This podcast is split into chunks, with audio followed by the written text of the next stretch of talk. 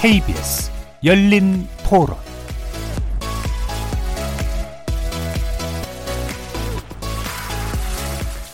안녕하십니까. KBS 열린 토론 정준희입니다.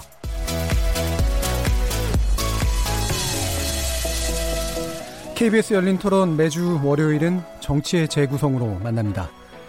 추석 연휴를 마치고 일상으로 돌아온 월요일, 뭔가 새로운 활력이 넘치길 기대하고 있지만 정치권은 여전히 조국 장관 이슈를 넘어서지 못하고 있습니다. 민주당은 이제 조국 블랙홀 이슈에서 나와서 일하는 국회를 만들자고 하고 있으나 한국당은 황교안 대표가 오늘 오후 청와대 앞에서 삭발하는 등 조국 장관 문제를 이어가겠다는 의지를 보였습니다. 이번 주 본격적으로 막을 올리는 정기국회도 검찰 등 권력기관 개혁에 고삐를 주려는 여당, 그리고 조국 장관 사퇴를 요구하는 야당의 대립으로 정기국회다운 꼴을 갖추기가 그렇게 쉽지는 않아 보입니다. 오늘 정치의 재구성에서는 논객들이 만난 추석 민심을 바탕으로 계속되는 조국 공방이 어디로 이어질지 토론해 보겠습니다. KBS 열린 토론은 여러분들과 함께 만듭니다. 문자로 참여하실 분은 9730으로 의견 남겨주십시오. 단문은 50원, 장문은 100원의 정보 용료가 붙습니다. KBS 모바일 콩, 트위터 계정 KBS 오픈을 통해서는 무료로 참여하실 수 있습니다. 청취자 여러분이 KBS 열린 토론의 주인공입니다. 날카로운 의견과 뜨거운 참여 기다리겠습니다. KBS 열린 토론 지금부터 출발하겠습니다. 살아 있습니다. 토론이 살아 있습니다. 살아있는 토론, KBS 열린 토론. 토론은 라디오가 진짜입니다. 진짜 토론, KBS 열린 토론.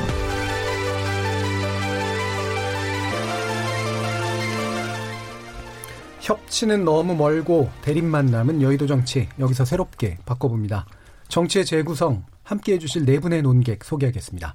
먼저 최병목 전 월간 조선 편집장 나오셨습니다. 안녕하세요. 자 그리고 고재열 시사인 기자 나오셨습니다. 네 안녕하십니까. 이준석 바른미래당 최고위원 함께하셨습니다. 네 안녕하십니까. 그리고 김준호 변호사 나오셨습니다. 안녕하세요. 이렇게 네 분과 함께하는 KBS 월요일 KBS 열린 토론 월요일 코너 정치의 재구성 영상으로도 생중계하고 있는데요. KBS 모바일 콩 보이는 라디오를 통해서 보실 수 있고요.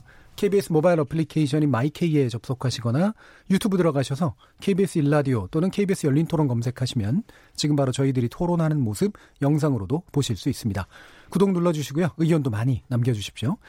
나중에 팟캐스트로도 들으실 수 있고요. 매일 새벽 1시에 재방송도 됩니다. 자, 이렇게 함께할 방법까지 안내해드렸고 정치 재구성 본격적으로 시작해보겠습니다. KBS 열린 토론. 자, 추석 연휴 기간 어떻게들 보내셨는지 모르겠는데요. 1인 시위도 이어졌고 서명 운동도 있었고요. 또 조국 법무부 장관 사태에 일종의 정치적인 사활을 걸고 있는 듯한 야당. 그리고 다른 한편에 이제 민생을 강조하고 있는 여당. 뭐 흔히 많이 보는 또 구도이기도 합니다. 민심은 누구 편이었을까? 뭐 이건 뭐 되게 단편적인 것일 수밖에 없긴 하겠습니다만 네 분이 만나보신 민심이 어떤 양상이었는지 한번 풀어주시길 어, 기대하겠습니다. 먼저 최병목 기자님께 여쭙겠습니다. 사실 그 여론조사를 해보면 이제 지역별로 다르고 세대별로 다르고 예. 그렇잖아요. 어, 그래서 이번에도 이제 저는 뭐 사실 그 제가 속한 지역과 제가 속한 세대 그걸 아마 뛰어넘을 수는 음. 없다고 생각해요. 예. 어, 그런데 이제 그걸 전제로 하고 말씀을 드리면 저 같은 경우는 이제 고향이 충청도니까 충청도에서 역시 뭐 조국 문제를 그 벗어나서는 그 민심이라는 걸 생각할 수가 없겠다 예. 어, 하는 생각을 해요. 근데 그것도 관심이 또 지금 검찰의 그 수사 초점은 사실 사모펀드 부분에 맞춰져 있잖아요. 예. 근데 그게 아니고 일반 사람들의 관심은 그거보다는 장학금 문제인 것 같아요. 음. 어, 그러니까 장학금을 조국 장관의 딸이 계속해서 그렇게 받았다는 데서 굉장히 부당하게 부당하다고 여기는 거예요. 그게 예. 이제 정의롭지 못하다. 그래서 장학금 문제를 저한테 많이 물었고 그 다음에는 이제 문재인 대통령이 왜 조국 장관을 낙마시키지 못하고 저렇게 끝까지 끌고 가느냐 그게 무슨 사연이 있느냐 뭐 이런 질문을 음. 제가 굉장히 많이 받았는데 사실 저도 거기에 대해서 답변을 제대로 할 수가 없더라고요. 예. 그리고 이제 추석이나 뭐 설날이나 이런 때 항상 민심 얘기 나오면 이제 먹고 살기 힘들다 음. 이제 하는 얘기가 그 주종을 이루고 있는데 그거는 뭐 여야가 이제 해석하는 게 완전히 다르죠. 근데 저한테는 여튼 먹고 살기 힘들어도 이렇게 먹고 살기 힘든 적이 없었다. 그래서 특히 자영업자들은 아마 거의 생존의 한계에 비슷한 시점까지 음. 간다는 식으로 얘기를 많이 하더라고요. 그래서 예. 저도 그 자영업자들이 이런 식으로 그 어려움을 토로한 적은 지금까지는 없었던 것 같아요. 음. 그래서 아마 이제 문재인 정부가 추진하는 정책 때문인지 아니면 뭐 저 국제적인 불경기 때문인지는 저는 뭐 경제 전문가가 아니라서 정확히는 모르겠으나 어쨌든 과거 어느 때보다도 지금 어렵다. 그게 뭐 거의 IMF 때하고 버금간다. 이런 얘기들을 자영업자들이 많이 하더라고요. 예. 기본적으로 뭐 어쨌든 조국 장관 이슈를 벗어나서 민심이 파악되는 기는 어려울 것 같다라는 거고. 그다음에 또 외려 지금 현재 수사의 어떤 핵심적인 측면보다는 이런 장학금에 관련된 문제 등 뭔가 불공정하다라는 느낌이 좀 더 지배적인 것 같고 민생 경제가 극도로 좀 어렵다라는 쪽에 어, 이야기가 나왔던 것 같습니다. 그럼 고재열 기자님 어떠셨나요? 뭐 앞서 차병묵 편집장님이 이제 세대와 고향 말씀하셨는데 저도 이제 세대와 고향으로 말씀드리면 저희 이제 40대 중후반 세대에서는 예. 어, 사실은 이제 조국 이야기가 좀 금기어예요. 음, 굳이 우리가 특별히 이 자리에서. 어, 음. 이거 하면은 괜히 분란이 난다 해서 이제 좀 음. 금기어고 그리고 제가 고향이 또 전라도다 보니까 저희는 이 정치 이슈나 이런 게 어, 5분이면 끝납니다. 음, 그동안 이제 5분 동안 어, 그냥 어, 우리한테 변동이 없었구나 그냥 확인하는 걸로 끝나고 예. 그러니까 조국 장관 임명 같은 경우 이미 이제 어떤 그 결집이 끝난 이슈잖아요. 그래서 음. 이제 그렇게 끝나서 여기서는 저 오프라인에서는 별로 이제 민심을 볼 수 없었고 근데 저는 좀 계속 추석에 어, 민심 변화를 좀 미디어나 SNS나 좀 유심히 봤는데 어, 제가 이 조국 장관 임명과 관련돼서 우리가 느꼈던 건 이 게임은 끝날 때까지 끝난 게 아니구나 음. 걸 그런 게임이잖아요. 예. 끝나지 never ending 게임인데 그 게임에서 아 추석에 이 전후로 한 데서 저는 이제 참여하는 열기의 차이를 좀 느꼈어요. 예. 그러니까 뭐냐면 지금 이 여권에서 어는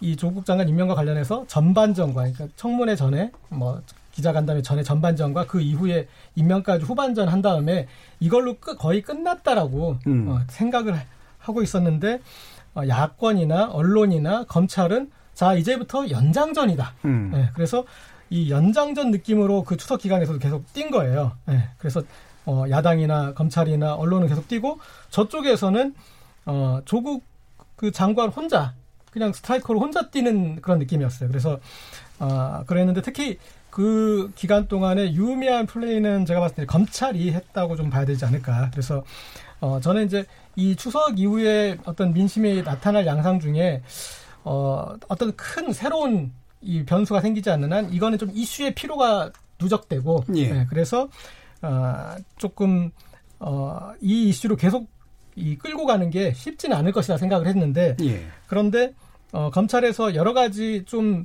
어, 이게 사실관계를 밝히는 데 있어서 엄청나게 유의미한 그 걸로 보이지는 않았는데 그런데 어, 평- 일반인들이 뉴스로 봤을 때는 어 저거 좀 이상한데 어 저런 것도 있었어라고 생각할 수 있는 그런 정도의 것이 꾸준히 나오면서 이 정치라는 게 사실의 게임이 아니라 사실에 대한 인식의 게임이기 때문에 예. 계속 어 그런 이제 의혹과 그런 것들이 이 증폭되는 반면 음. 조국 장관 본인은 이제 본인이 창에 방패에서 이제 창으로 바뀌어서 어떤 검찰 개혁의 주체로서 어떤 창자비로서의 능력을 보여줘야 되는데 여기에 로드맵은 좀 이렇게 약한 게 아니었나 그래서 예. 이제 뭐그어 이제 이 선배 검찰의 이제 어떤 그런 것에 항의해서 자살한 그 검사에게 예. 묘소를 가거나 이렇게 했는데 이런 부분들에 대해서 어좀 로드맵이 선명하게 보이진 않았다. 그러니까 추상적인 검찰 개혁을 구체적으로 이래서 검찰이 문제고 이런 걸 해야 됩니다라는 그런 것들이 보였어야 되는데 그런 부분들이 잘 보이지 않고 그래서 어, 상대적으로 이 설을 지나면서 어, 이 이슈에 대해서 좀 부정적인 게 더 오히려 증폭될 그런 가능성이 크지 않았나 이렇게 봤습니다. 음.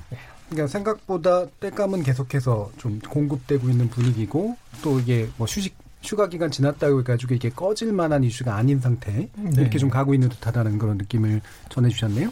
자 그러면 이준석 최고위원 어떠셨나요? 우선 저는 이번 추석에 돌아다 아니 추석에 돌면서 특이했던 게 노래방 힘들다. 노래방? 예. 그러니까 음. 저는 이제 저 나름대로의 저도 지역 관리를 하면서 이제 보는 바로미터가 되는 지점들이 있는데 노래방 하시는 분들이 힘들다고 한 거는 사실 추석 때는 처음 느꼈습니다. 예. 그 말은 뭐냐면은 아무래도 이제 가족들끼리 모여가지고 추석 때 뭐 식사도 같이 하고 그다음에 같이 노래방도 가고 뭐 이런 문화도 있었고 했는데 최근에는 그런 게 좀 모르겠는데 단가 자체가 낮아졌다고 봐야 될까요? 아니면 매출 자체 줄어들었다고 해야 될까요? 그런 부분을 기대하고 열었던 분이 좀 어, 매출 기대치에 나오지 못했다고 음. 저한테 좀 하소연하는 모습을 제가 본게 인상적이었고요. 조국 장관 이슈 같은 경우에는 뭐 저희 지역구에서는 특별히 뭐 이게 주요 이슈가 되었다. 예. 이렇게 보기는 어려운 것이 어쩌면 고 기자님 말씀대로 꼭 전라도뿐만 아니라 많은 지역에서 각자 이 사안에 대해서는 판단들을 다 끝낸 상황이 아닐까. 음. 저는 이런 생각이 들어서 어느 정도 급격한 변동이 있긴 어려울 것이다. 이렇게 생각하고 급격한 변동이 있으려면 계기가 있어야 되는데 예. 그 계기가 되는 게 이 수업의 선생님은 윤석열 총장이라는 건 확실해 보입니다. 음. 그렇기 때문에 검찰이 앞으로 향후 어떤 행보를 보이냐에 따라 가지고 출렁임이 있을 수는 있겠지만은 언론전, 여론전, 여야 간의 상호 공격 그리고 뭐 삭발 이런 것들이 뭐 여론의 큰 향배의 변수가 되지는 않을 것이다. 음. 뭐 저는 그런 정도의 어 단기적 뭐 소강 상태라고 해야 될까요? 예. 좀 이런 게 어, 이번 추석 연휴 동안은 보였습니다. 왜냐하면 이거는 저는 야당 측면에서도 제가 지난 방송에서 약간 지적했던 것이 둘 중에 하나는 했어야 했다. 만약에 추석 기간 중에 인구에 회자되려면은 적어도 그것이 뭐 이현주 의원 개인 자격으로 한 삭발이었지만은 시각적으로 아주 강렬한 인상을 주는 어떤 항의성 퍼포먼스가 있던지 예. 아니 두 번째로는 정치적인 의미가 상당히 큰 어떤 선언 같은 거 있듯이 예를 들어 음. 의원직 총사퇴라든지 음. 이런 게 있어야 되는 것이지 사실 그거 없이 단순히 뭐 그냥 의총하고 무슨 뭐 어, 최고위 해가지고 뭐 강력 규탄하기로 했다 이런 정도의 메시지 갖고는 그 연휴 때 번개탄이 충분하진 않았다. 음. 그 수춘 여 저도 이렇게 수춘 많이 쌓이는 상황인데 번개탄은 없었다. 음. 연휴를 앞두고 그게 예. 야당의 약간 지금 전술적으로 아쉬운 부분이 아닌가 싶습니다. 음. 실제로 정치권이 끌어가는 이슈라든가 언론이 끌어가는 이슈는 그렇게까지 강하지 않고 지금 이제 근데 윤석열 총장은 뭐 사실 수채 불이 안 붙으면은 예. 라이터 기름 훅 붓고 이러잖아요. 이제 보면은 그럴 만한 라이터 기름을 들고 있죠 지금. 음. 알겠습니다. 자, 그러면 김준우 변호사. 저는 일단 언론에서 뭐 저희 방송도 마찬가지지만 음. 추석 민심에 대한 과대평가가 있다. 예. 이걸 짚어야 될 것 같아요. 추석 때 뭐 제사도 안 지내고 음. 해외여행도 많이 가고 뭐 해외여행 갈 형편을 못 됐지만 집에 가면 잔소리나 들으니까 안 가는 친구들도 안 가는 젊은 세들도 많고 또 만나서 이제 조국 장관 얘기를 좀 꺼내려고 하다가도 아 이거 싸움 나겠다. 싶어서 이제 바로 휴전으로 들어가고 이러다 보니까 그렇게까지 뭐 회자되는 게 있나. 오히려 이제 추석 때 추석 추석 이렇게 추석 때 뭐가 변할 거다. 이렇게 오히려 하는 그 인플레 언어의 인플레가 좀 문제지 않나. 추석 전후로 뭐 크게 달라질 것도 없고 변할 것도 없었다라고 저는 보여지거든요. 그래서 예. 그런 부분들이 좀 달라진 생활상에 따라서 추석 추석 하는 것도 좀 한번 반성적으로 성찰해 보자 이런 생각이 하나 들고요. 두 번째는 비슷한 얘기들이실 것 같은데 전반적으로는 이제 끓는 점 자체가 높아졌기 때문에 새롭게 뭐 구속영장이 청구되고 뭐 기각되고 뭐 조카가 오천 조카가 귀국하고 뭐 이런 뉴스로는 그냥 이제 지나가는 뉴스인 거죠. 그러니까 앞으로는 이제 검찰이 실제로 공소장을 법원에 갖다 댈 시간까지는 기본적으로 느슨한 소강전 내지는 핑퐁전으로 이제 끝날 것이고 그 사이에서는 사실은 어 뭐 국회에서 아까 뭐 이준석 최고위원은 야당의 전술이 부, 뭐 아쉽다고 하는데 뭐 아쉬움 지적할 수 있는 부분도 있습니다만 결정적인 한 방은 결국 검찰에서 어느 정도 선에서 공소장을 제출할 거냐 그때까지는 좀 소강 상태로 계속 보자 보인다 예. 그렇게 생각합니다. 그 생각대로 꺼지진 않지만 적어도 검찰이 이제 무언가 공소의 구체적인 어떤 내용을 가져오기 전까지는 좀 지리하게 연결될 것 그러니까. 작게 작게 피의 사실이 음. 조금씩 유출돼서 기사화되는 수준으로는 더 이상 더 끓는 점이 뭐 음. 이렇게 딱 끌어버리는 그 순간이 발화점이 오지는 않을 것 같다는 예. 그럼 최 기자님 어떻게 보세요? 그러니까 이게 저도 이제 사실 좀 헷갈리는 부분인데 왜냐하면 이른바 밥상머리 그 어, 여론이라든가 민심이라든가 이런 게 좀 약간 과거 정치적인 측면도 있는 것 같은데 그럼에도 불구하고 또 여기에 관심을 둬야 될 이유가 또 있을 수도 있을 것 같은데 경험상 어떻게 보세요? 그렇죠. 아니 그게 왜 그러냐면 이제 과거 같으면 지금 이제 음. 김준호 변호사 말씀하신 대로 이온 가족 대가족들이 모여서 이런저런 얘기를 할 때가 굉장히 예. 많았어요. 그리고 이제 그때 집안 어른이 뭐라고 얘기하면 젊은 사람들이 거기에 사실 뭐 이론도 제기하지 언- 못하는 그런 예. 분위기였잖아요. 그런 분위기가 많이 바뀐 건 맞아요. 음. 그런데 이게 이제 추석이나 설날이나 이런 때는 이 오랫동안 쉬잖아요. 쉬니까 사실 여러 주변 사람들하고 대화할 시간들이 굉장히 많아요. 꼭 음. 그게 자기 일가족뿐만이 아니어도 예. 그런 점에서 본다면 여전히 그래서 거기서 대화를 했는데 아 나하고 우리 가족들이 생각이 같더라. 다르면 이제 거기서 대화가 끝나지만 같다 그러면 또 한참 동안 얘기를 하게 되거든요. 예. 그래서 이 자기의 신념이나 확신 뭐 이런 것들을 재확인하는 계기가 되는 거는 전 틀림없다고 생각해요. 예. 어, 그- 물론 과거만큼은 아니지만 예. 그런 점에서 본다면 역시 민심이라는 건 굉장히 중요하다. 음. 어, 그렇게 판단을 합니다. 예, 고 기자님. 음, 네. 먼저. 예. 그 우리가 이제 추석 민심의 영향 그 이제 가장 강렬한 원경험이 2007년 에어 그때 당시 이제 이 한나라당 그 후보 경선을 놓고 아 이명박 후보 박근혜 후보가 이제 각축하다가 아 내내 박근혜 후보가 앞서가다가 추석을 지나면서 그 부분이 이제 좀 역전이 일어났거든요. 그래가지고 2007년에. 네네. 예. 그래서 이제 그때 이제 추석 민심에 대한 어떤 그 크게 이제 환기됐던 적이 음. 있는데 말씀하셨던 대로 이제 지금 점점점 어, 그런 경향은 옅어지는데 좀 첨예하고 음. 어, 그리고 상당히 어떤 그 그런 이슈가 있을 때는 또 영향이 있을 수도 있다 음. 맞습니까? 그래서 저는 이번 이슈에서는 이슈의 속성이 어떻게 되냐면 어, 조국 장관이 공격받기는 되게 쉬워요. 뭐 그런 입시 문제나 공격하는 사람이 좀 더 편하죠. 예, 아무래도. 그래서 예. 음. 그 다음에 그걸 설명하시는 분은, 그걸 방어하시는 분은 그게 아니라 그때 당시에 입시 제도가 어쩌고 저쩌고를 말이 길어지죠. 예. 그 다음에 그 조국이 그왜 필요? 그러면 검찰 개혁을 위해서 갑자기 음, 그런 더 추상적인 가치를 얘기하고 방어하기가 쉽지가 않아서, 예. 그러니까 이 이슈는 회자될수록 좀 약간 불리한 속성이 있었던 측면이 있어서 저는 음. 조금 그래도 이번에는 영향이 조국 장관 입장에서는 좀 부정적으로 발생하지 않았나. 그래서 그동안에 임명 뒤에 약간 좀 정돈되는 것 같았던 그런 그 여론조사 결과들이 다시 좀 어, 벌어지는 양상으로 나타나는 것도 그런 영향 아닌가 싶습니다. 근데 저는 앞으로 예. 이제 정치 담론이라는 게 뭐 앞에서도 얘기가 좀 나왔지만은 어떤 특별한 모임에서 형성되거나 그렇게 급격하게 쏠림 현상이 나타나는 건 굉장히 드물 것이다. 이렇게 보는 게 사실 제가 정치하면서 최근 한 4, 5년 동안 느꼈던 변화가 뭐냐면요. 뭐 진짜 스마트폰이 고령층에도 전파되고 이러면서 가장 두드러진 변화가 뭐냐면은 원래 한 제 기억에 한 4년 전에 제가 지역구청 관리하기 전- 할 때까지만 해도요. 그 경로당 가면은 그 인텔리 할아버지가 따로 있었어요. 예, 그, 오피니언 리더. 그분이 예. 뭐 방송을 이렇게 보시고 신문을 평소에 자주 읽으시고 하다 보니까 정치적 담론을 이끌어 나가시는 분이 있었거든요.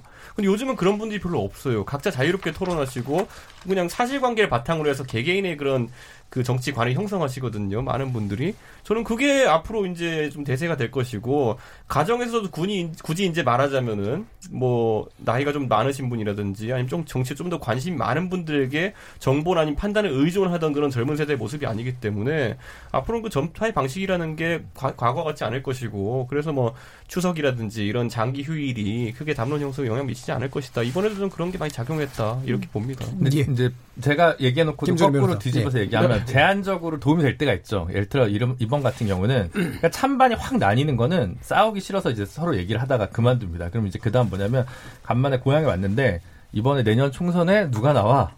현역 말고 뭐 다른 정당에서 누가 나와? 지금 누가 뛰고 있대? 아걔 내 고등학교 동창이잖아. 뭐 이런 식의 이제 담론. 다자간의 선택이고 다양한 정보가 있고 어 예를 들어 서울 사는데 뭐 이제 뭐 호남이든 충청에 가서 오랜만에 고향에서 내가 중앙 일간지에서는 그렇게 들여다보지 않는 그런 뉴스를 얘기를 할 때는 그런 것들이 좀 회자가 되죠. 요즘 누가 열심히 뛰고 있다, 너희가 몰라서 그런다 이런 정보들이 새로 설파되는 도움이 되는데 이렇게 하루 종일 모든 매체에서 떠드는 이슈는 추석 때 별로 변곡점이 달라지진 않지 않냐. 저는 이제 그렇게 좀 보고 있습니다. 예. 자, 그러면 아까 잠깐 얘기가 나왔습니다만 그 이준석 그 최고위원한테 먼저 물어볼까 싶은데요. 예. 어, 할래면 먼저 했어야 된다라는 입장이실 것 같아요. 황교안 대표 삭발 어떻게 보세요? 저는 뭐 지금 시점에서 황교안 대표의 대선 행보에는 큰 도움이 될 것이다. 음, 개인에게 이렇게 있어서. 판단하지만은 이것이 그러면은 반조국 전선 입장에서의 번개탄이 될 것이냐 있어가지고는 저는 상당히 좀 어, 제한적인 역할밖에 못할 것이다. 예. 번개탄 되게 좋아하세요. 그러니까 그게 아니 지금 수춘 수춘 엄청 쌓여 있어요 지금 예. 수창관에 들어가 있어요. 그러니까 불을 부- 확 붙이는 그 이제 역할을 말하는 번개탄이. 예. 제대로 된 게 안 나오고 그냥 피식하고 계속 이제 꺼져서 그런 건데 저는 지금 시점에서 그 아까 말했듯이 그 인화성 물질은 음. 그 검찰이 한 바가지 갖고 있다. 예. 그거 외에 정치권에서는 지금 생각보다 제한적인 역할밖에 할 수 없기 때문에 정치인들이 지금 각자 그 사실 이런 표현이 좀 적절할지 모르겠지만은 취능 경쟁을 하기 시작했습니다 지금 보면은. 예. 그거 뭐 그분들의 의도를 폄훼하는 것이 아니라 음. 그런 정도의 제한적인 역할만 음. 할것 같습니다. 지금 보면 이제 황교안 대표뿐만이 아니라 뭐 이어지는 이제 다른 일들이 같이 있죠. 예를 들면 이학재 의원의 단식이라든가 뭐 네. 이런 게 몇 가지가 좀 연결되고 있는 것 같은데 그 연결성도 그다지 크진 않을 것 같다라고.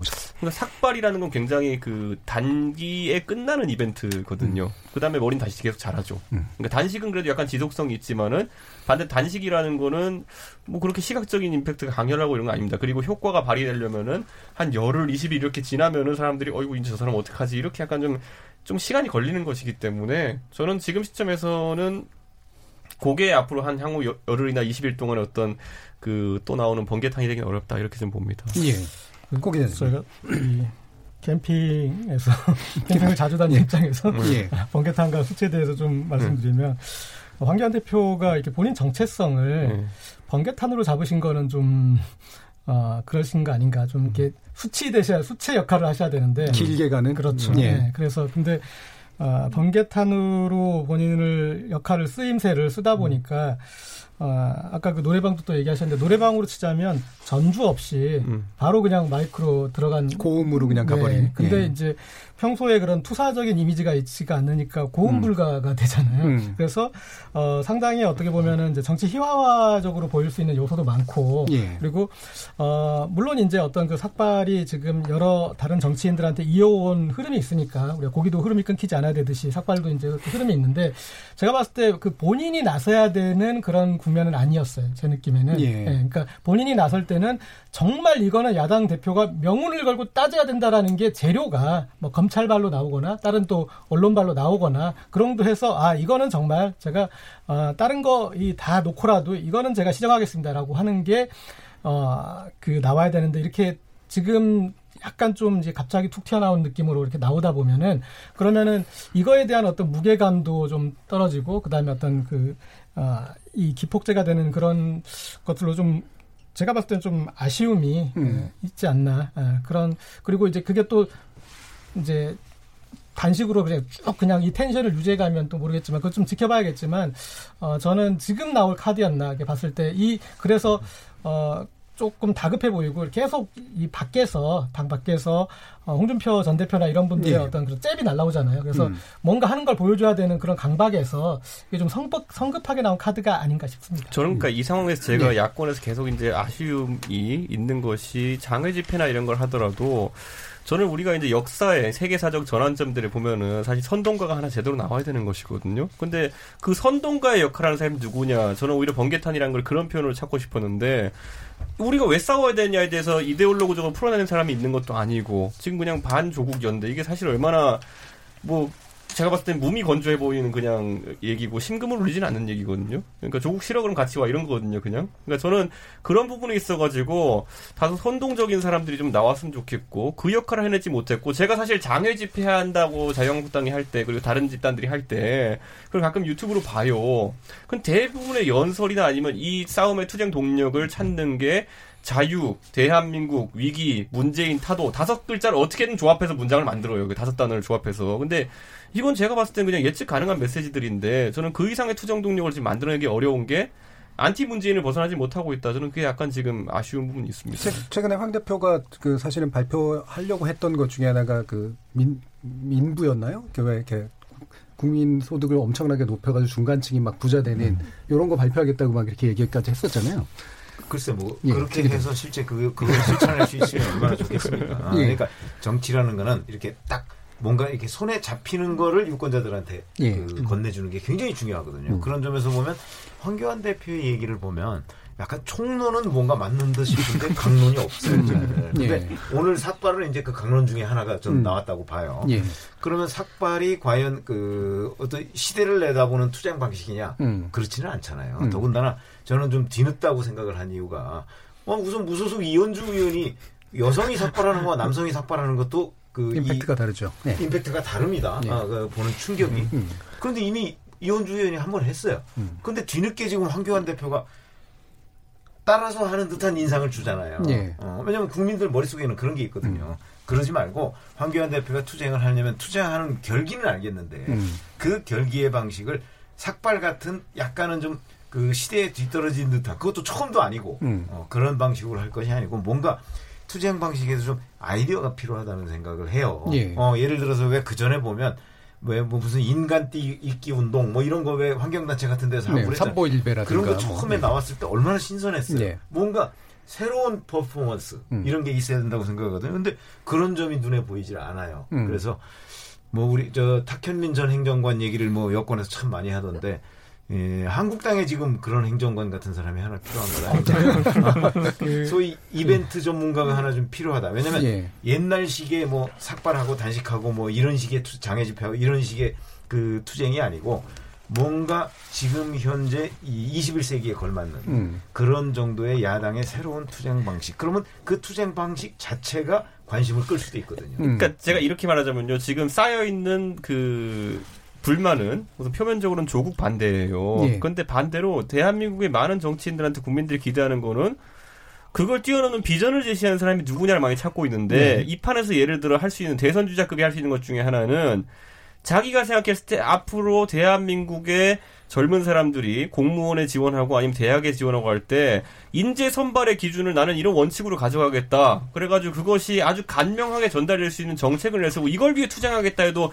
메시지가 아주 달라요. 예. 그럼 지금 아까 제가 봤을 때 어떤 사람의 그냥 안티 세력으로서 안티 문재인 안티 조국으로서는 지금 굉장히 메시지가 제한적일 수밖에 없고 니네들이 2년 동안 하나 안 된 거 아니냐 이렇게 되는 거예요. 그러니까 음. 저는 지금 시점 이걸 근데 이재명 지사가 보통 이런 걸 잘하죠 보면은 뭔가를 반대를 하는 목적인데도 불구하고 뭔가 새로운 아이디어를 제시하는 역할을 해야 되는 거거든요.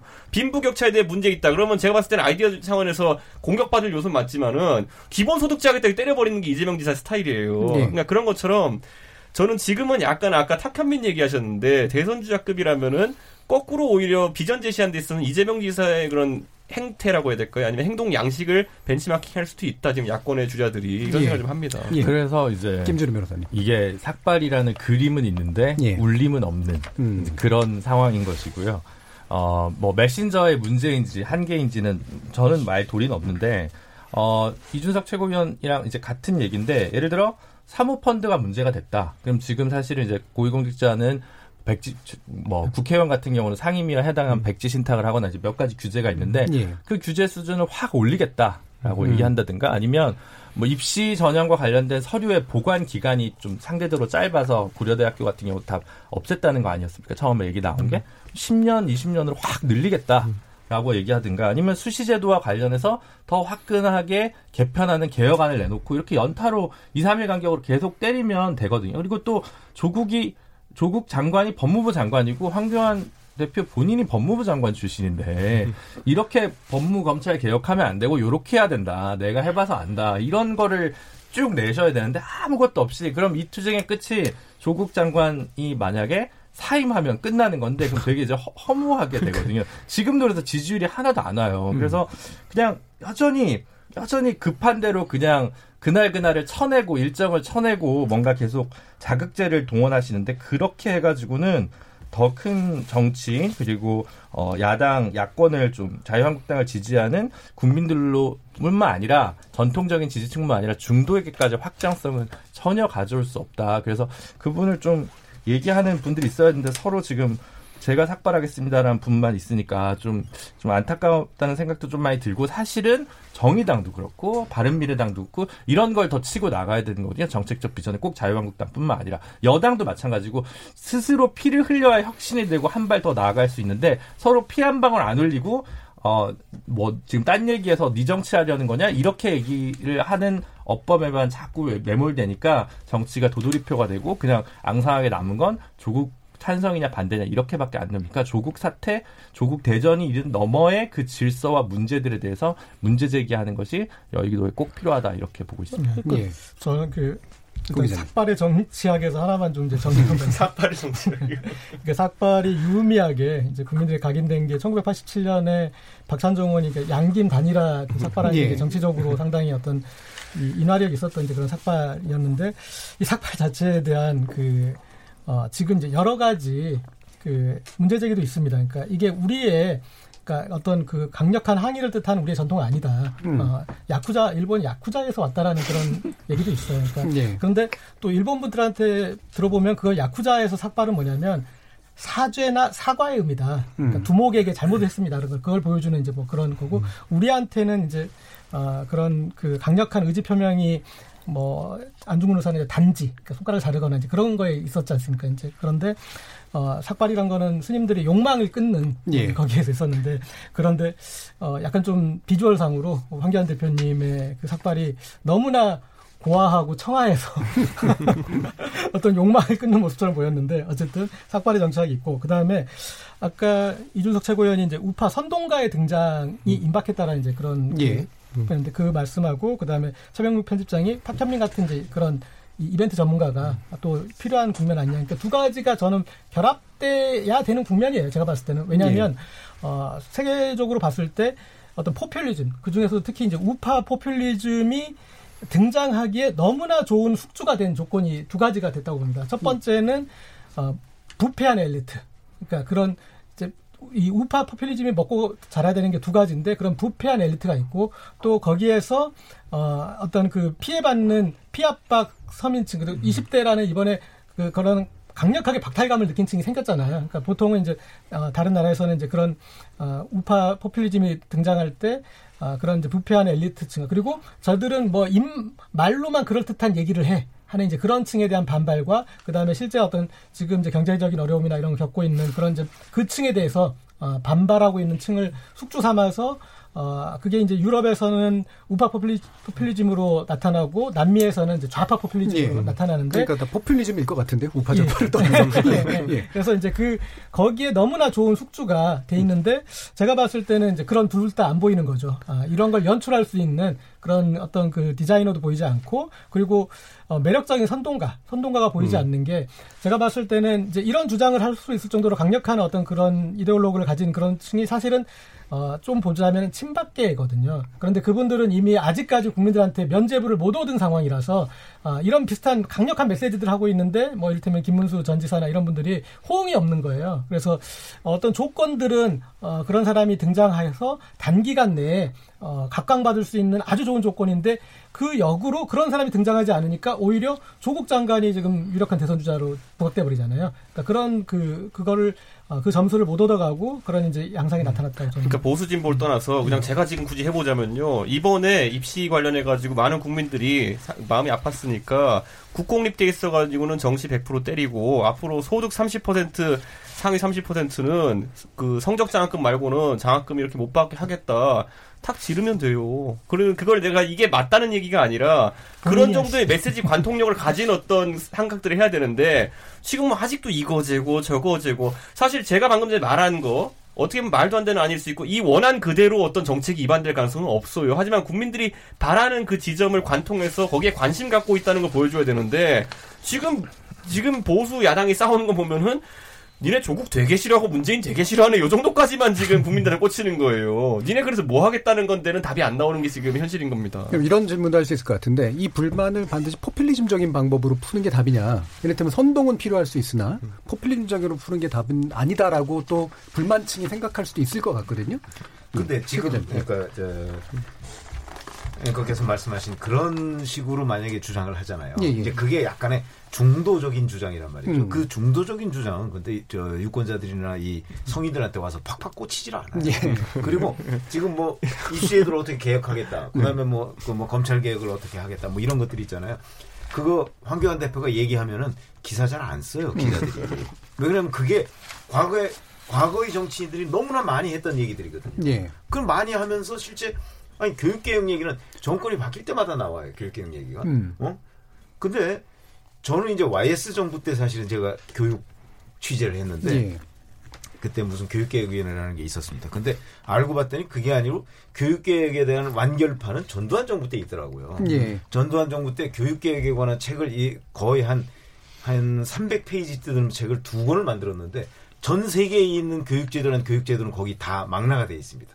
그러니까 지금 뭐 새롭게 교육개혁 할 필요 없고요. 그 두 권 갖다가 이렇게 읽어보고 선택만 하면 돼요. 음. 그럴 정도로 완벽하게 갖춰져 있는데 각 정부마다 또 교육개혁 한다고 나- 날리고 이번에도 또 뭐 갑자기 이게 본질적인 문제도 아닌데도 불구하고 갑자기 뭐 교육개혁을 들고 나왔잖아요. 이런 것들이 우선 저만 해도 그렇고 저는 이제 그래도 교육을 꽤 안다고 생각하는 사람인데 지금 교육을 설령 모른다 할지라도 아니 지금 뭐 조국 장관 딸 얘기 나오는데 무슨 갑자기 무슨 교육 개혁이야.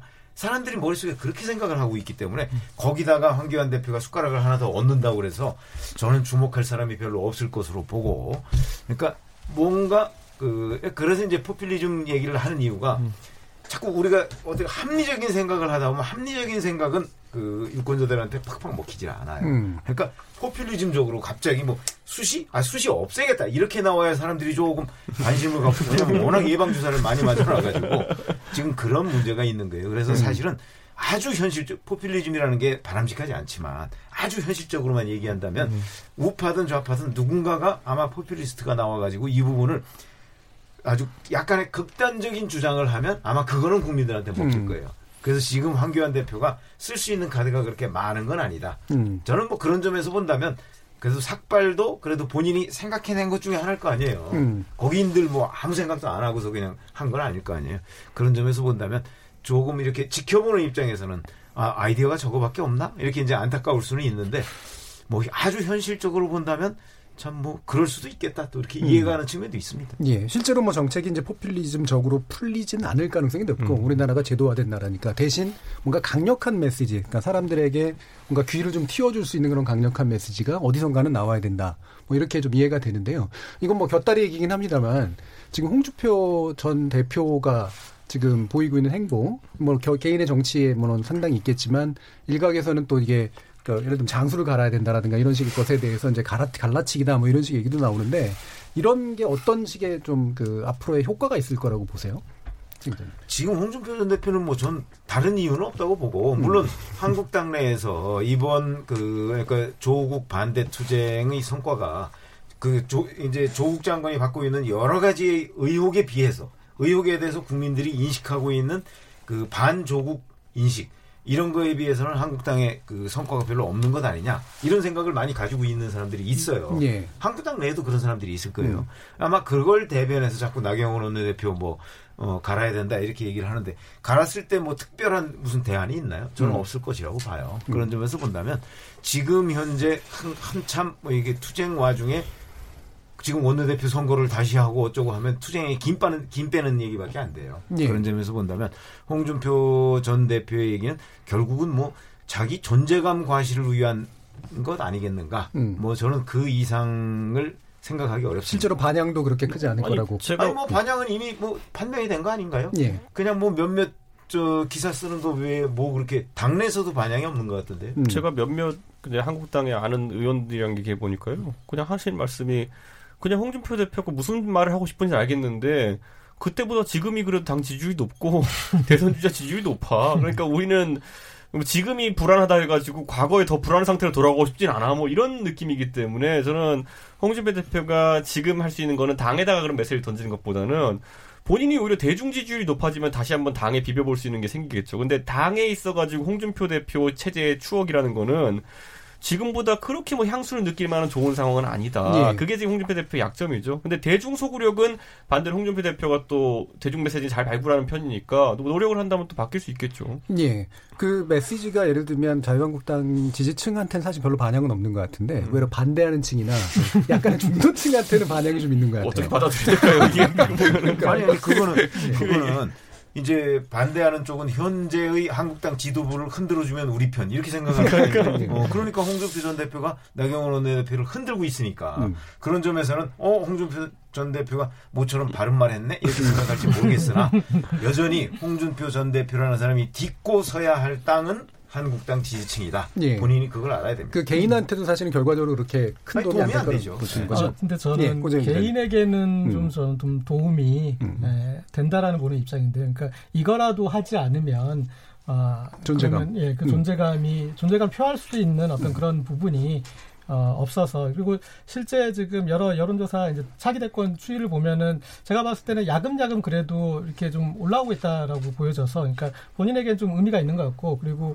지금 하고 있는 어떤 그 이제 정치 형태를 뭐 분리하자면 좀 묘사하자면 저는 신의 한 숟가락이라고 아주 절묘하게 숟가락을 얹고요. 그리고 그게 이 야권에서만 얻는 게 아니라 여권 숟가락, 여권의 밥상에도 숟가락을 얹을 줄 알고 아주 절묘하게 그 대목에 뭔가 나왔을 때 주목받을 수밖에 없고 이거에서 어떤 그 이 균열을 내면서 결국은 나중에 행보로 봤을 때는 그래 그러면 어, 홍준표라는 사람도 한번 그런 카드도 또 있지 하고 이렇게 환기하게 하는 그 정도의 어떤 절묘하게 어, 이, 이 이 상 저 상 다 올리는 어, 신의 한 숟가락인 것 같습니다. 근데 이제 예, 두 소리 정당? 민주당과 자유한국당 모두 올해는 거의 당내 이견이 좀 나오지 않아요.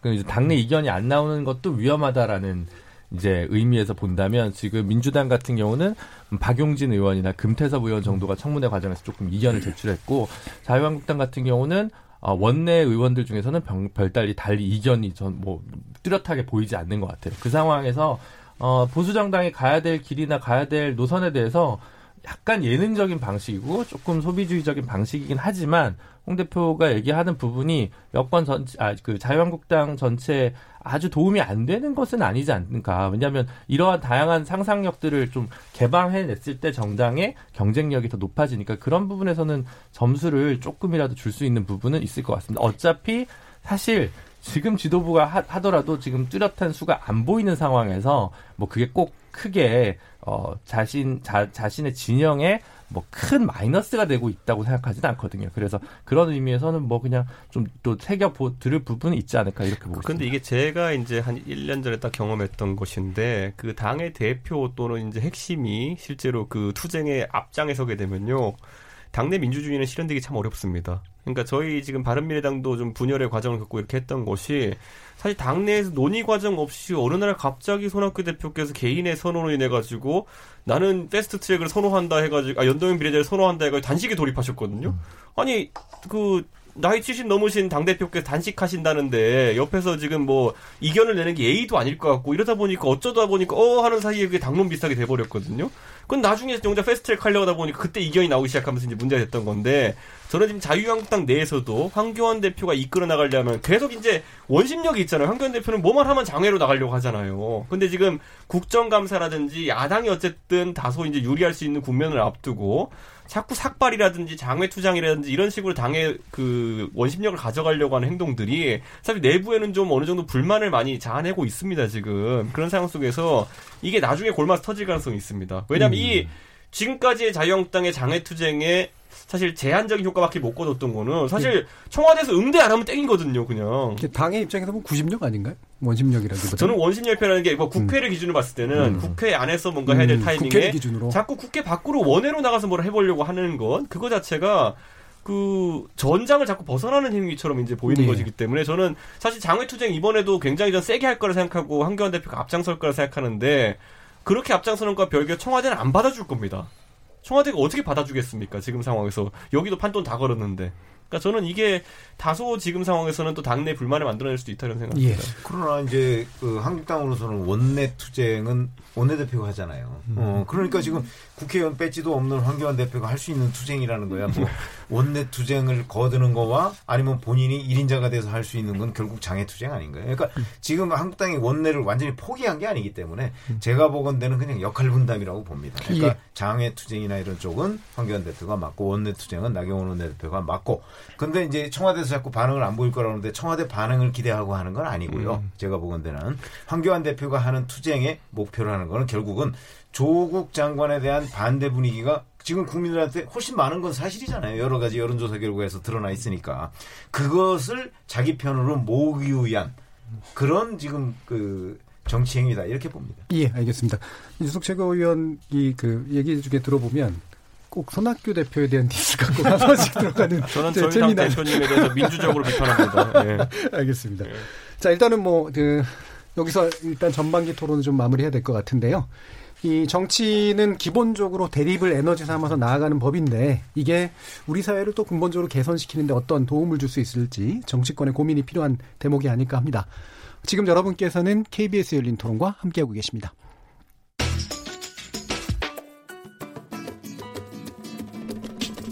묻는다, 듣는다, 통한다. KBS 열린 토론. 듣고 계신 청취자 여러분 감사드립니다.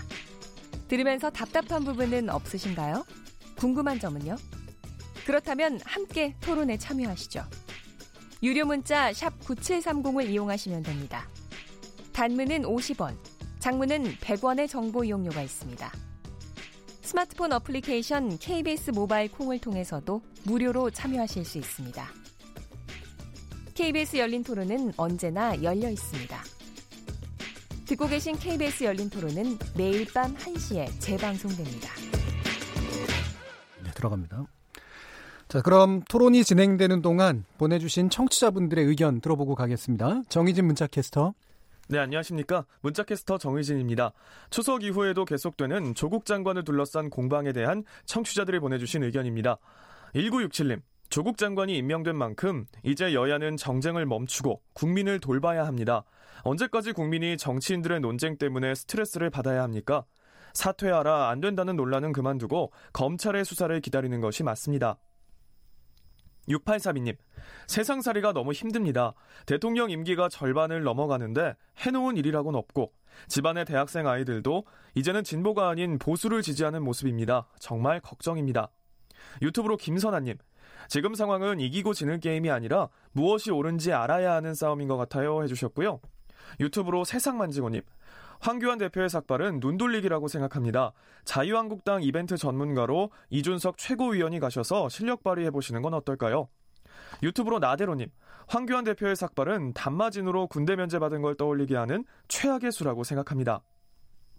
콩으로 허브님, 검찰개혁을 의혹 많고 국민 절반 이상이 반대하는 자를 임명해서 이렇게 분열된 거 아닙니까?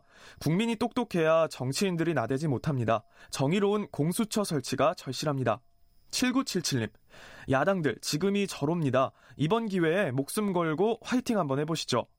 콩으로 신창근님, 한국당의 지지율이 오르지 않는 이유는 정치인들의 행동과 말이 누구나 똑같다는 국민들의 불신 때문입니다. 콩 아이디 K7553으로 시작하는 분. 그동안 이동 중 자동차 안에서만 듣던 라디오가 제 손 안에 들어왔습니다. 오늘 콩 설치했어요. 라고 의견 주셨는데요. 매일 저녁 열린 토론과 함께 해주시기 바랍니다.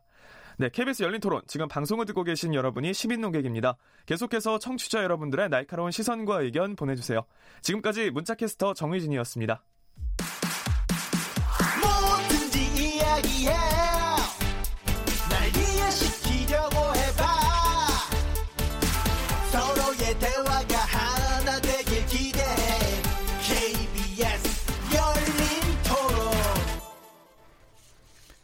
자, KBS 열린 토론 정치의 재구성으로 함께하고 계시는데요. 최병묵 전 월간조선 편집장, 고재열 시사인 기자, 김준훈 변호사, 이준석 바른미래당 최고위원 이렇게 네 분과 함께하고 있습니다. 이 시간 영상으로도 생중계되고 있습니다. KBS 모바일 콩에 보이는 라디오, 그리고 KBS 모바일 어플리케이션인 마이케이, 유튜브에 KBS 일라디오 또는 KBS 열린 토론으로 검색하셔서 지금 바로 저희들이 토론하는 모습 영상으로도 보셔도 좋겠습니다. 자, 그러면 앞에서 이렇게 잠깐 논의하려다가 이제 말았던 주제인데, 어, 기본적으로 그러면 이제 조국 장관에게 뭐 아까 이제 그 고재열 기자님이 방패에서 창으로 돌아섰는데 창이 이제 제대로 쓰이고 있는지 모르겠다라는 이제 그런 부분을 언급해 주셨는데 어, 먼저 여쭐게요. 지금 조국 장관이 보내주는 메시지는 어쨌든 검찰 개혁에 이제 초점을 맞추고 있고 그래서 고 김홍영 전 검사묘를 참배한 것 그 다음에 피의 사실 공표에 대한 벌칙을 신설하겠다라고 얘기하는 것 등등으로 지금 나아가고 있습니다. 이 부분에 대해서는 어떻게 보시나요? 네. 근데, 음, 조국의 시간이 된 거지 않습니까? 예. 네, 그런데 어, 제가 봤을 때 이렇게 음, 이분이 이제 학자 출신이고 어, 그렇다 보니까 이게 접근법이 음. 어떤 이제 그 정치인의 어떤 메시지 집중력을 요하는 시점에서 그런 부분을 좀 못 보여줬다고 생각을 해요. 예. 그러니까 그런 식으로 이제 그런 이제 그 검사의 어떤 안타까운 죽음이 있는 것에 대해서 좀 어, 이제 시정을 해야 할 필요도 있고 그리고 어, 본인이 얘기했다시피 그런 이제 합 어, 검찰 개혁을 할 때 법무부에서 어, 거기에 따르는 그 뭐 수사권 조정이든 뭐 여러 가지 것에 대해서 공수처 설치든 이렇게 해서 준비해야 될 사안이 있어서 잘 뒷받침을 하겠다라는 뭐 입장이든 어, 그다음에 이제 이 피사실 공표 문제나 뭐 이런 것에 절차적 합리성을 구현하겠다든 뭐 이런 이제 세부 이슈들이 있는데 제가 봤을 때는 이런 이슈들로 국민들한테 이 와닿으면서 아 그래 맞아 당신이 장관이 됐었어야 돼 그래서 당신만이 그런 이슈를 고칠 수 있어라고 다가가기가 힘든 것 같아요. 예. 그래서 이 국회 사실은 국회에 가 있는 그런 사안이지만 다시 거기서 왜 공수처 설치해야 되고 왜 수사권 분리를 해야 되고 그 원론을 다시 제 생각에는 꺼내서 대세김질을 했어야 되는 그러니까 이런 큰 숙제가 있고 과제가 있고 여 이런 그 어. 그리고 그, 그동안에 역사적으로 대한민국의 검찰이 얼마나 많은 문제가 있었고 그런 걸 환기해가지고 이것에 대해서 제가 역할을 하겠습니다. 이제 그렇게 좀 큰 그림으로 그렇게 선이 굵게 다가가야 됐는데 예. 제가 봤을 때 지금 그 임명 이후에 어떤 그런 수석을 거치는 이 기간 동안의 행보에서는 어, 좀 너무 좀 디테일로 가지 않았나. 그래서 국민들한테 강력한 아 그래 당신이라는 존재가 필요했어라는 부분들을 확인시켜주는 과정이 저는 좀 미흡했다라고 느껴졌습니다. 예, 요 디테일에 관련된 것이 예를 들면 이제 검사 저 검찰의 어떤 상명하복 문화가 음. 가지는 부정성을 강조하다든가 해서 그다음에 공보 준칙 같은 경우도 지금 예, 예. 얘기가 됐던 거니까 요거를 쌓아 올려서 더 큰 그림으로 가는 과정일 수도 있는데 일단 그 앞에 뭐 부분이 이를테면은 예. 이제 공보 준칙 같은 경우는 본인이 가장 큰 이해관계로 걸려 있으니 예. 일반 국민들한테 이게 사실은 모두에 관련된 이슈지만 지금 음. 당, 당장에는 어, 그 당신한테 걸 걸리적거리는 거 그거 먼저 그리고 어, 뭐 감찰이나 이런 걸 통해 가지고 당신 수사에 대한 어떤 그런 그 불편함 보여주라 이렇게 생각할 수가 있거든요. 예. 그러니까 선호의 문제에서 어떤 걸 먼저 이렇게 부과가 그다음에 네. 그걸 제기했을 때 사람들은 어떻게 받아들일까 이런 것들도 정무적으로 감안을 해서 음. 그런 것에 대해서 좀 고려를 했어야 되는데 제가 봤을 때는 너무나 좀 음, 그런 부분에 아, 아쉬움이 있었습니다. 예 예. 예, 저는 어, 좀 생각이 많이 다른데 음. 예를 들어서 조국 장관이 지금 어떤 걸 들고 나와도 음. 어, 그거에 대해서 국민들이 그 진정성을 인정하지 않을 거라고 봐요. 그런 점에서 본다면 백약이 무효다. 왜 그러냐면 이미 여러 가지 여론조사 결과에서 드러났듯이 조국 장관 자체를 아니 저 사람은 장관이 되지 말아야 될 사람이라고 생각하는 국민들이 훨씬 많아요. 예. 어, 그거는 뭐 제가 특정 어떤 여론조사를 얘기 안 하고 대략 비슷한 경향성을 보이고 있기 때문에 그러니까 그 지금 조국 장관에 대해서 어 저 사람이 무슨 개혁을 한다고? 저 사람은 개혁의 대상 아니야? 이렇게 생각하는 육, 저, 국민들이 많기 때문에 그렇다면 그 사람이 뭐 가서 김홍영 검사 미호소에 참배해서 뭐 검찰 조직 문화를 바꿔야 된다. 그 조직 문화를 바꿔야 된다는 게 뭔데? 그럼 수사하지 말라는 거야? 결국 자기 뭐 하지 말라는 거군. 이렇게 사람들이 생각한다는 거죠. 예. 거기다 공보준칙? 아 이것도 사실은 뭐 지난번 박상기 법무부 장관이 하려다가 요구했던 거 아니에요. 그걸 이제 지금 다시 들고 오니까 음. 이사, 이사 조국 장관이 들고 나왔어요. 다시. 다시 들고 나오니까 어 그러면 자기 수사하는 거 결국 방해하려고 하는 건 아니야? 뭐든지 부정적으로 본다. 이게 이제 이른바 메신저 거부 현상 아니겠어요? 예. 근데 이미 조국 장관한테는 그런 메신저 거부 현상이 확립돼 있다는 거죠. 그게 지금 추석 그 이 연휴를 통해서 그 오히려 더전 강화됐다고 생각하거든요. 그렇기 때문에 조국 장관은 장관대로 본인은 아 왜 나의 진정성을 믿어주지 않느냐라고서 지금 그 외치고 싶겠지만 어, 이미 국민들은 그 조국 장관이 이 발신하는 그 메시지에 대해서 들으려고 하지 않는다. 그런 사람들이 다수다. 이렇게 생각을 하거든요. 그래서 지금 조국 장관이 얘기하는 뭐 사법개혁의 당위성 뭐 이런 것들을 아무리 설파를 하더라도 그것이 저는 국민들 앞 그 가운데 이렇게 스며들어서 지금 조국 장관에 대해서 일고 있는 여러 가지의 여론을 뒤집어 엎기에는 부족하다. 부족한 정도가 아니라 많이 모자르다. 이렇게 음. 생각합니다. 큰 이야기든 작은 이야기든 어쨌든 지금은 안 통한다. 거, 부 현상이 네. 있다는 거죠. 저는 조국 장관이 어쨌든 임명되기 전까지 본인이 법학자로서의 전문성을 갖추고 또 이런 개혁 의지가 있다는 것은 뭐 저도 뭐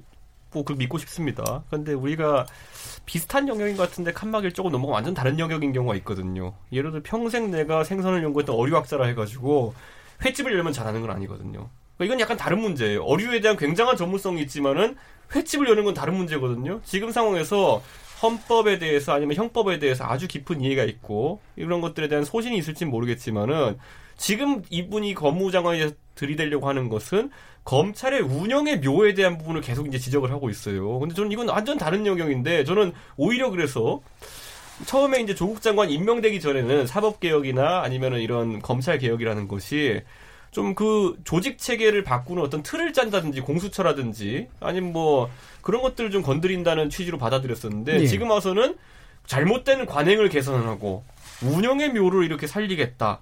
인사로서 검찰 개혁을 할수 있다. 뭐 이런 것들 이런 게 나오는 게 비슷한 말 같으면서도 굉장히 다른 영역에 들어가기 시작했다. 조직 운영에 자기가 이제 의지를 보이는 것인데 저는 이거 굉장히 좀 위험한 상황에 이르렀다. 왜냐면 아까 최 기자님 말씀하셨던 것처럼 아이디어는 솔직히 말하면 도덕성보다는 참신함이 중요한 거겠지만은 예. 운영이라는 건 조직 내의 반발이라든지 그걸 무마하기 위해서라도 본인의 도덕성이 요구되는 것이고 흠결이 적어야 되는 것이고 이런 약간 요구되는 영역이 다른 거거든요. 근데 그 지점 때문에라도 조국 장관이 앞으로 하는 말들이 뭐 대중은 말할 것도 없고 조직 내에서의 어, 지지도 받기 어려울 가능성이 높다. 음. 가장 지금 뭐 당장 누가 봐도 검찰과 조국 장관은 대립 관계인데 검찰에 대해 가지고 여러 준칙을 이제 새로 이제 적용하려고 하고 있을 때 검찰이 간단히 반박할 수 있는 거 대중에게 소구력을 가지고 반박할 수 있는 게 조국 장관이 자기 사건에 개입하려고 하는 건 아니냐. 뭐 그것만으로도 개혁의 메시지 자체가 약화되는 열화되는 그런 상황이기 때문에 예. 전조 장관이 오히려 저는 지금 상황에서 개혁 업무를 제대로 하려고 한다면 본인 처음에 천명했던 뭐 검경 수사권 조정이라든지 아니면은 뭐그그 사실상의 뭐 공수처 설치라든지 예. 이런 좀 좀 하드웨어적인 부분에 집중했으면 좋겠다. 예. 지금은 자꾸 이제 그 횟집 운영하는 쪽으로 약간 가고 있는 것 같은 느낌이에요. 예, 구제의 기자님하고 비슷하네요. 좀 더 제도적인 예, 예. 어떤 원론적인 것들. 예. 두 개가. 있겠죠. 일단 개혁을 할 때 모든 그 나쁜 적폐는 이제 디테일이 있습니다. 디테일 악, 악마의 디테일이 있기 때문에 장관으로서 시행령, 시행규칙, 준칙 뭐 이런 것들을 쭉 개정해야 되는 과제들 아직은 산적해 있습니다. 예. 문제가 이제 두 분, 그러니까 고재열 기자님이랑 최병국 편집장님 말씀해 주신 게 그게 뭐 어떤 방식으로 접근하든 간에 울림을 주지 못한다. 국민들한테. 이렇게까지 판돈을 밀어서 조국을 법무부 장관을 임명해 어, 지지층에서는 묵인해 줬는데 왜 보여주는 게 없냐라고 얘기를 하면 이준석 최고위원 얘기하시는 하드웨어적인 부분은 국회 시간으로 가 있는 거라서 장관이 지금 마땅히 할 일이 없어요. 어, 자- 잘 하려면 뭐 그런 건 할 수 있겠네. 이례적이지만 법무부 장관이 각 당을 다 돌죠. 그럼 이제 대선 놀이 하냐 이렇게 얘기를 할 텐데 예를 들어 바른미래당 가고 대한정치원들에 가서 검경 수사권 조정에 좀 더 합의를 계속 좀 해주십시오. 뭐 이런 행보를 할 수는 있겠지만 크게 뭐 와닿지는 않을 것 같고요. 그래서 그러다 보니까 검찰 개혁의 디테일에 좀 주목하고 일들을 좀 차근차근 하시는 것 같은데 그 울림이 조- 울림을 주지 못한다는 그 면 때문에더라도 좀 다른 한편의 그 투트랙이 필요하다. 무슨 얘기냐면 법무부 장관은 검찰 개혁만 하는 사람이 아니라 법무행정 전반을 하는 사람이거든요. 그럼 법무행정 전반을 하는 사람이 규율하고 그 정부 입법 법안을 내고 규율할 수 있는 많은 영역들이 있습니다. 거기에 대해서 아직까지는 아무것도 특별히 내놓지는 않고 있는데 그런 걸 좀 적극적으로 펼칠 수 있으면 좋겠거든요. 대표적으로 예를 들어 본인의 딸이 이제 입학 공정성 문제가 있었으니까 로스쿨 제도의 입학 투명성 개선을 위한 정책을 화끈하게 내놓고 뭔가 개혁 방안을 내놓는다든가 그런 게 하나 있을 수 있고요. 그 다음에 국토부랑 좀 부서가 겹치긴 합니다만 역시 관련 있는 게 어, 그 주택임대차보호법, 전월세 상한제 같은 민생 문제 관련해서도 법무부 장관이 입장을 적극적으로 개진할 수 있습니다. 그리고 이제 저같이 이제 인권 좋아하는 돈 못 버는 변호사들이 좋아하는 의제로는 이제 사형제도 폐지와 관련해서는 국가인권위원회와 법무부가 지금까지 입장이 좀 달랐습니다. 음, 거기에 대해서 좀 더 전향적인 입장을 내놓는다든가 이런 식으로 법무행정에서 인권 친화적인 태도 혹은 민생 문제와 연관된 부분들을 가지고 법무부 장관이 소신 있게 어차피 주목도가 가장 높은 장관인 상황에서 조금 적극적으로 펼쳐나가는 게 조국 장관이 일찍 낙마하더라도 낙마하더라도 제가 볼 때는 좀 남는 게 있지 않을까 우리 국민들에게 우리 국민들의 민생과 인권이 더 중요하지 사실 조국 장관의 정치적 명운이 우리한테 중요한 건 아니지 않습니까? 그런 면에서 이 기회에 가장 백척간두에 섰을 때 더 절박한 개혁적 정책을 좀 추진했으면 좋겠다 조국 장관이 그런 입장입니다. 예, 고재 아까. 그 최병국 편집장이 이제 메신저 거부 현상을 말씀하셨는데 이제 맞고 이제 그런 게 분명히 반대하는 그룹에는 강력하게 돼 있죠. 이제 그래서 그 심리를 대변하기 위해서 이제 교섭단체 에 설 때 당신은 몰자기하겠다 이제 이렇게까지 얘기가 되는 건데 그런데 또 반면에 이쪽에 이제 지지했던 그룹에서는 그래 이렇게까지 우리가 엄난한 과정을 거쳐서 했으니 뭔가를 좀 보여달라는 오히려 또 기대 심리가 있고 그걸 충족시켜야 될 어, 그런 위치에 있다고 저는 생각하거든요. 그리고 예. 지금 이제 추석 전후로 있는 여론조사에서 보면은 차기 대선 주자 결과에 3, 4위권으로 나오지 않습니까? 대표적인 경우로 지금 SBS가 칸타코리아에 의뢰해서 9월 9일부터 11일까지 전국 만 19세 이상 남녀 1200, 1026명을 대상으로 유무선 어, 전화 면접 조사한 결과 이 보면은 예, 응답률 11.1%에 신뢰 수준 95% 표준 오차 플러스 마이너스 3.1%인 이 결과를 보면은 당장 내일 대통령 선거를 한다면 누구를 찍을 것이냐 이 물음에서 이낙연 총리가 1위 그리고 황교안 한국당 대표가 2위 조국 법무부 장관이 3위였거든요. 예. 그래서 아, 이 정도로 갑자기 급 정치적인 위상이 급상승했던 거다는 거는 이 조국 법무부 장관에 대한 기대치가 아, 크기 때문에 본인의 어떤 행보가 어떤 그 큰 스윙이 있어줘야 된다라고 보는데, 예. 근데 제가 봤을 때는 지금 이제 그 뒤에 행보에서는 어, 너무나 좀 이제 디테일로 가고 있다. 음. 그리고 어, 그래서 다시 이미 그 제- 정돈이 돼 있어서 사실 국회에 가 있는 거나 하지만 다시 그거는 이 계속 환기하고 그 문제 의식을 일으켜서 그러면 어쨌든 그 검찰 개혁이나 사법 개혁에 대한 안이 어, 거기에서 이제 또 탄력도 받게 되는 거 아닙니까? 그렇게 예. 그게 다시 얘기가 되고 그런 부분에 대해서도 큰 의제와 그리고 강력한 의제와 이런 것들이 좀 던져져야 되는데 어, 저는 좀 너무 좀 그 어떤 학자 특유의 어, 그런 조심스러운 행보를 보이고 있지 않나 싶습니다. 음, 이그 대선 후보군으로 들어온 듯한 요 시각에 대해서는 어떻게 보세요, 정윤 기자님? 그 지금 똑같은 조사에서 음. 사실은 그 이낙연 총리나 아니면 황교안 대표 같은 경우는 14, 15 뭐 이 정도예요. 예. 그렇죠? 근데 이 조사 전 조사를 보면 사실 거기는 이제 조국 장관이 안 들어가 있어요. 그렇죠. 그럴 경우에 이낙연 총리는 20%를 넘어요. 예. 그다음에 황교안 대표가 뭐 한 15, 6 뭐 이 정도 선이었단 말이죠. 그러면 결국 이낙연 총리한테서 코어 지지층이 빠져서 조국 장관한테 간 거예요. 예. 이번 이 조사에서 보면 조국 장관이 7% 정도 얻었잖아요. 절반이에요, 절반. 이낙연 총리의 절반도 안 돼요. 그런 거 보면 결국 그동안에 이낙연 총리가 20몇 퍼센트 얻었던 것 중에서 정말 이제 지금 조국 장관에 대해서 문재인 대통령이 굉장히 부정적 여론이 많음에도 불구하고 조국 장관에 힘을 실어줘서 임명을 한 거잖아요. 그러니까 친문의 핵심들이 아 이때 조국한테 우리가 힘을 실어줘야 된다라고 해서 지금 조국 장관을 지지했기 때문에 7%가 나온 거라고요. 그러니까 새로운 영역이 열린 게 아니다. 그게 그 이제 네. 뭐 중도층을 뭐 끌어들이거나 네. 이런, 게 아니란 말이죠. 그런 점에서 본다면 이 7%라는 거는 정말 의미 없는 것이다. 음. 어, 왜냐하면 예를 들어서 자 한 달 뒤, 두 달 뒤, 세 달 뒤에도 계속해서 조사를 했는데 조국 장관이 3위, 4위로 계속 나온다.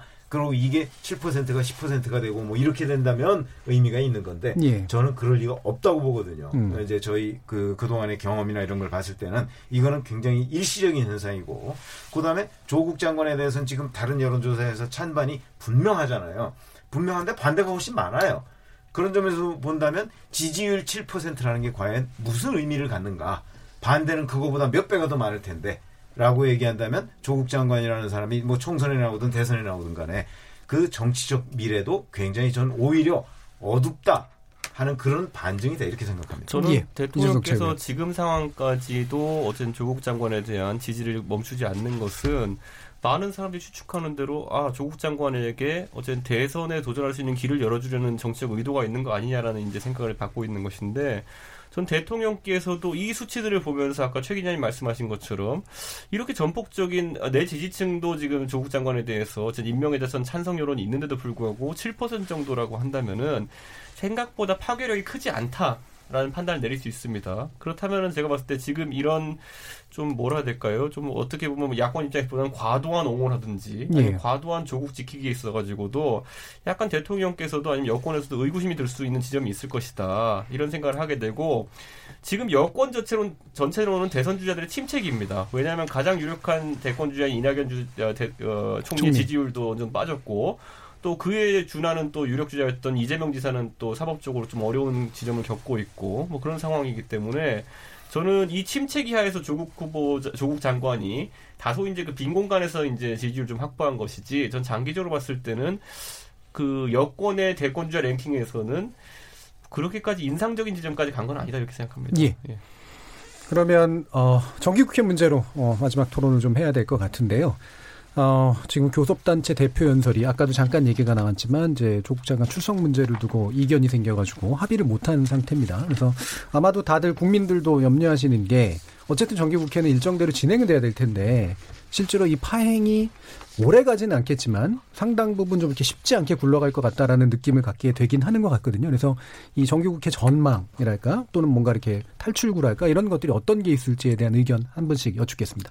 최종 씨. 음, 기본적으로는 사실 그 한국당에서 정기국회를 포기한 게 아니잖아요. 예. 어, 그렇기 때문에 정기국회 전체가 뭐 파행으로 그 점철될 것이다 이렇게 생각은 하지 않습니다. 예. 그러나 여하튼 이 조국 후폭풍이 지금 가시지는 않고 있거든요. 음. 그러니까 한국당으로서는 지금 더군다나 그 윤석열 검찰이 지금 그 강하게 압박을 하면서 수사를 벌이고 있기 때문에 요게 아마 좀 가닥이 잡히기 전까지는 정기국회 초반 파행은 불가피할 것이다라고 예. 보고 그러면 이제 그 이후에도 검찰의 수사 결과가 어느 쪽으로 진전되냐에 따라서 뭐 국정조사 얘기도 나올 수 있고 뭐 의한 얘기도 나올 수 있고 특검 얘기도 나올 수 있고 하여튼 이런 것들이 한꺼번에 관철되지는 않겠지만 그렇다고 해서 이걸 한국당에서 지금 다 걷어서 아 정기국회는 정기국회고 이 조국 문제는 조국 문제다 이렇게 또 분리하기도 어려운 상황이거든요. 예. 그렇게 보면 이거는 정기국회가 끝날 때까지 중간 중간에 설치된 어떤 지뢰 비슷한 예. 아마 이런 그 현상을 가져올 것이다 이렇게 봅니다. 음, 저는 근데 이제 야당에서 이제 어쨌든 그 조국 장관의 어쨌든 원내대표 교섭 단체 연설 때 배석을 놓고 이제 이견을 이제 가지고 있는 것인데 저는 이 부분은 야당이 뭐 우선 한 번은 이렇게 이의를 제기할 수 있는 부분이지만은 장기적으로 제기할 만한 사안은 아니다 이렇게 예. 보는 것이 물론 조국 장관이 지금 형사적으로도 뭐 피의자 신분으로 되어 있고 여러 가지 뭐 무리를 일으킨 점은 있지만은 어쨌든 적법한 절차를 통해서 임명된 장관이기 때문에 그 출석을 막는 것은 정치적 주장일 수는 있으나 그것 때문에 국회를 열지 않겠다? 예. 이건 또 하나의 또 직무 유기 논란이 있을 수 있기 때문에 저는 이 정도의 주장이면 국민들이 알았을 거라는 판단 하에 나머지 뭐 국정감사라든지 이런 일정은 차질 없게 진행해야 될 것이다. 음. 실제로 이제 저희 당의 오신환 원내대표가 이 출석 문제와는 다르게 국정감사나 이런 일정들이 지연되는 일이 없게 할 것이다라고 했는데 좀 이 부분도 좀 어, 적당히 하고 넘어갔으면 좋겠다라는 건 이제 개인적인 생각입니다. 예, 알겠습니다. 고재 기자. 뭐 제가 봤을 때도 일종의 이제 이 추석 이후에는 좀 이제 살라미 전술이 될 수밖에 없지 않은가. 그러니까 시비를 걸 수 있는 대목이 나오면 시비를 걸되 예, 그러니까 그거 하나에 너무 크게 이렇게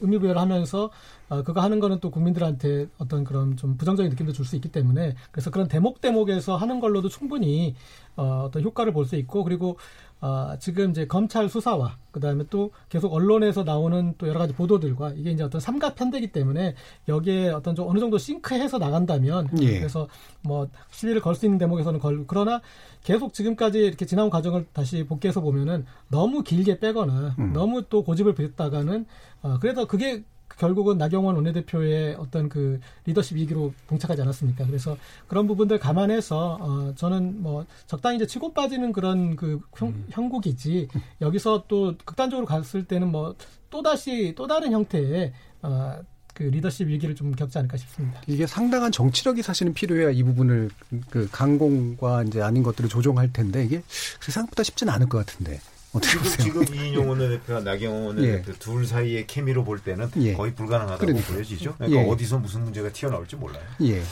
예, 네, 김준우 변호사님. 자유한국당 입장에서는 이제 나경원 대표와 황교안 대표 둘의 선명성 경쟁을 좀 멈춰야 그 당이 산다라고 저는 생각을 하고 음. 두 번째로 사실 처음 시작으로 돌아가서 추석으로 돌아가면 가장 많이 걸린 현수막들은 어, 지역에 몇 억을 따왔습니다. 현수막이 사실 전국에 제일 많았거든요. 내년 총선 앞두고 올해 예산이 가장 큰 예산이 될 텐데 그 예산과 관련된 문제를 놓칠 수 없기 때문에 여야와 관, 관계없이요. 그래서 그 부분들 때문에 결국 어느 시점에서는 예산 문제 때문에 정상화가 되는 뻔한 수가 보이고 그럼 이제 두 가지 포인트가 있을 것 같아요. 하나는 제가 항상 주장하는 패스트트랙 법안이 11월, 12월에 어떻게 정리될 것이냐가 사실 이번 정기 국회에서 가장 중요한 포인트가 될 거고요. 나머지는 국민들 입장에서는 국회가 계속 이렇게 싸움박질만 하고 아둥바둥하고 뭐 하면 사실 더 정치에 대한 냉소가 더 커지지 않습니까? 근데 지금 국회가 할 일이 또 많거든요. 예를 들면 낙태죄가 헌법 불합치가 났고 이제 양심적 병역 거부 관련한 대체복무 입법도 예. 해야 되는데 이게 다 국회에서 올해까지 정리를 해줘야 되거든요. 그래야 되는데 이제 전혀 일을 안 하고 있기 때문에 이런 부분들이 20대 국회에서 좀 정리되도록 국회가 좀 정신 차리고 끝 마무리 유종의 미라도 좀 잘 거둘 수 있었으면 좋겠다. 그런 시민으로서 좀 바래봅니다. 예, 전망보다는 소망 쪽에 좀 가까운 예, 그런 마무리 발언이었습니다. KBS 열린 토론 월요일 코너 정치의 재구성은 이 정도로 마무리하겠습니다. 오늘 토론에 함께해 주신 최병목 전 월간 조선 편집장, 고재열 시사인 기자, 이준석 바른미래당 최고위원, 그리고 김준우 변호사 네 분 모두 수고하셨습니다. 감사합니다. 감사합니다. 참여해 주신 시민 농객과 청취자 여러분들께도 감사 말씀 전합니다. 청취자들의 적극적인 참여로 만드는 KBS 열린 토론, 토론을 통해 우리 사회 합의의 길을 찾아가도록 하겠습니다. 저는 내일 저녁 7시 20분에 다시 찾아뵙겠습니다. 지금까지 KBS 열린 토론 정준이었습니다.